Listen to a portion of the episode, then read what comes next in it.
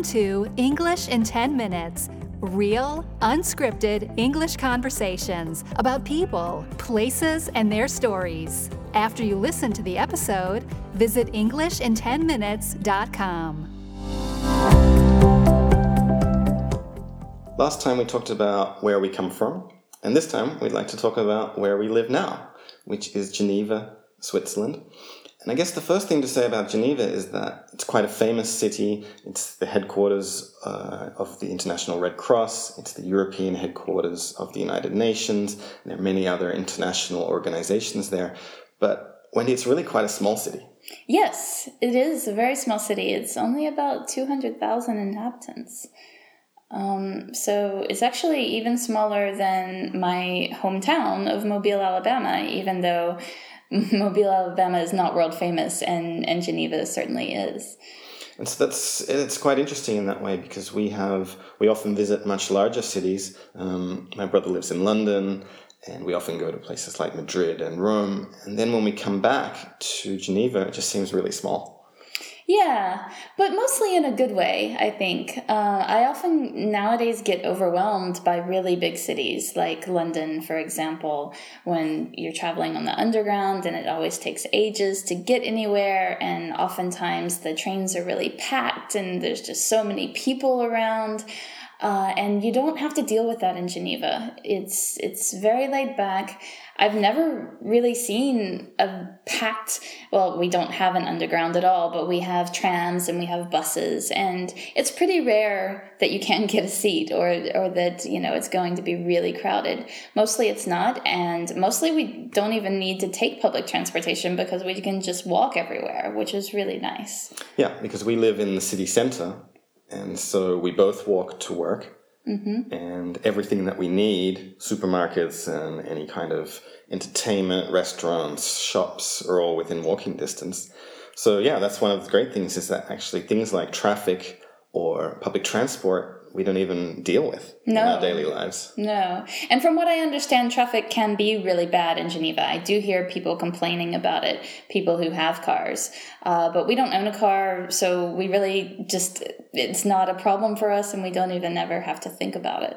Yeah, I think one of the problems with the traffic is that Geneva's on a very strategic location. It's right at the end of Lake Geneva, and then the lake basically turns into a river and you have Geneva on either side of the river, the left bank and the right bank, mm-hmm. but there's only one bridge at that main part where the lake finishes and the river starts. And so this creates a, a, bottleneck of all of these cars all trying to cross this, this bridge at the same time from both directions. Right, yeah.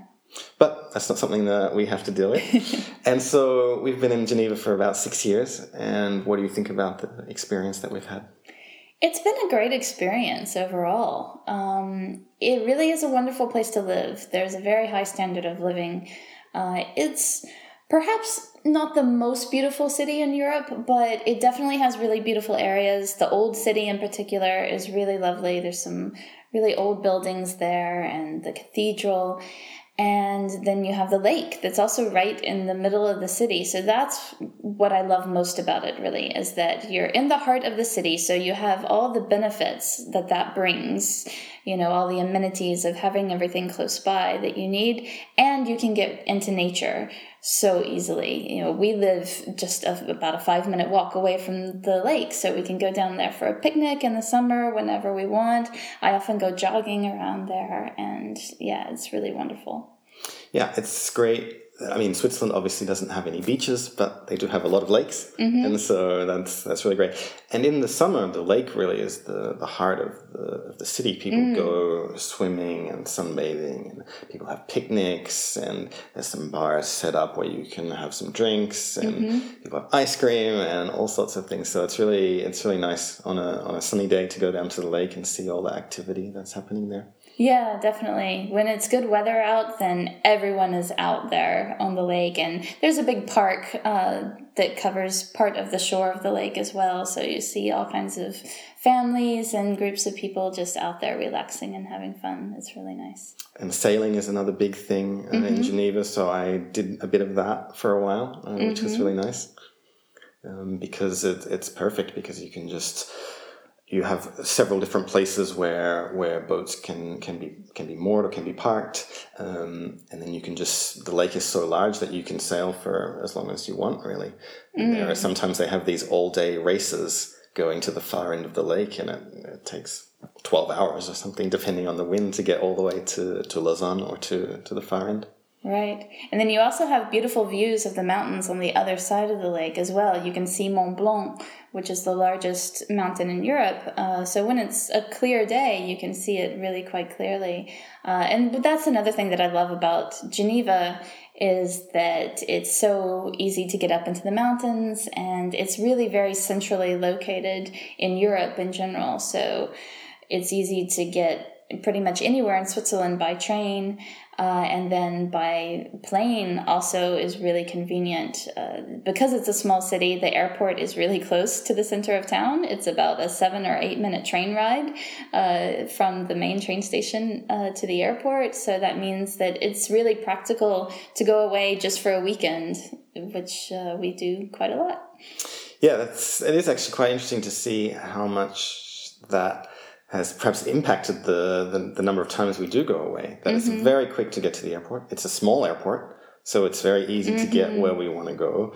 Um, we arrive usually only one hour before our flight, and mm-hmm. then uh, so it, it, doesn't even feel like taking international flights because everything is so quick. Mm-hmm. But yeah, we we're really lucky that we have two different mountain ranges that surround the city essentially. So we have the Alps on one side and the Jura on the other side, and so that's that gives quite a unique location, I think. Yeah, yeah, there aren't many places like that. And so you can ski in the winter, and obviously in both sections. It's quite interesting that I think some of the Swiss people are they're very spoiled with the mountains that they have. Mm. So they think that the Jura, which is a smaller range. They think, you know, that's not good enough for, for skiing and that they would prefer to go to the Alps. But for people like us who don't come from places where you can ski easily, mm. um, the Jura is, is just fine. Yeah, and that's where we learned to ski, or definitely where I learned to ski. You had done a little bit of skiing when you were very young, but I had never skied before we moved to Switzerland, and so that's where I learned. And it's great for that because uh, the slopes are gentler than than the Alps, and so you have lots of very easy runs, which are perfect for beginners and perfect for kids too. So I think you see more families up in the Jura, uh, whereas the Alps is. Uh, more for experienced skiers, I would say. Yeah. So overall, I think we can say that we really enjoyed our time in Geneva. I guess one of the problems is that there's a lot of because there's all of these international organizations. There are a lot of people who come and go from the city. Mm-hmm. so people might stay for two years or three years or things like that. So we developed a nice group of friends, and then essentially they all left yeah. um, before we did. And so that's a little bit of a shame that that a lot of people, certainly in our circles, are, are only there for a short period of time. Yeah, yeah, that is a challenge. Is uh, maintaining a kind of you know social circle, a circle of friends, because people do come and go a lot, as you said. But you know, I think we felt that we haven't run out of things to do, or Mm-mm. you know, we haven't become uh, too bored of the city in six years. No, um, I mean, the city itself, I guess, doesn't have that many different things to do in terms of, I don't know, museums and art exhibits and things like that. But because it's so easy to get out of the city, that's what we do mostly, really. You know, in the winter we go skiing, uh, in the summer we go hiking up in the mountains, or we go you know visit different parts of Switzerland and and that never gets old there are plenty of things to do yeah, so all in all, it's been a really good base for us to explore parts of Europe and to explore Switzerland and uh, just to settle down a little bit after the travel that we've done before. Mm-hmm. Okay, so that's all for Geneva.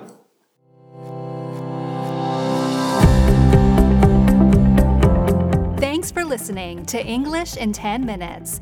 To download a worksheet for this episode, including the most useful vocabulary and a full transcript of the conversation, visit EnglishinTenMinutes.com.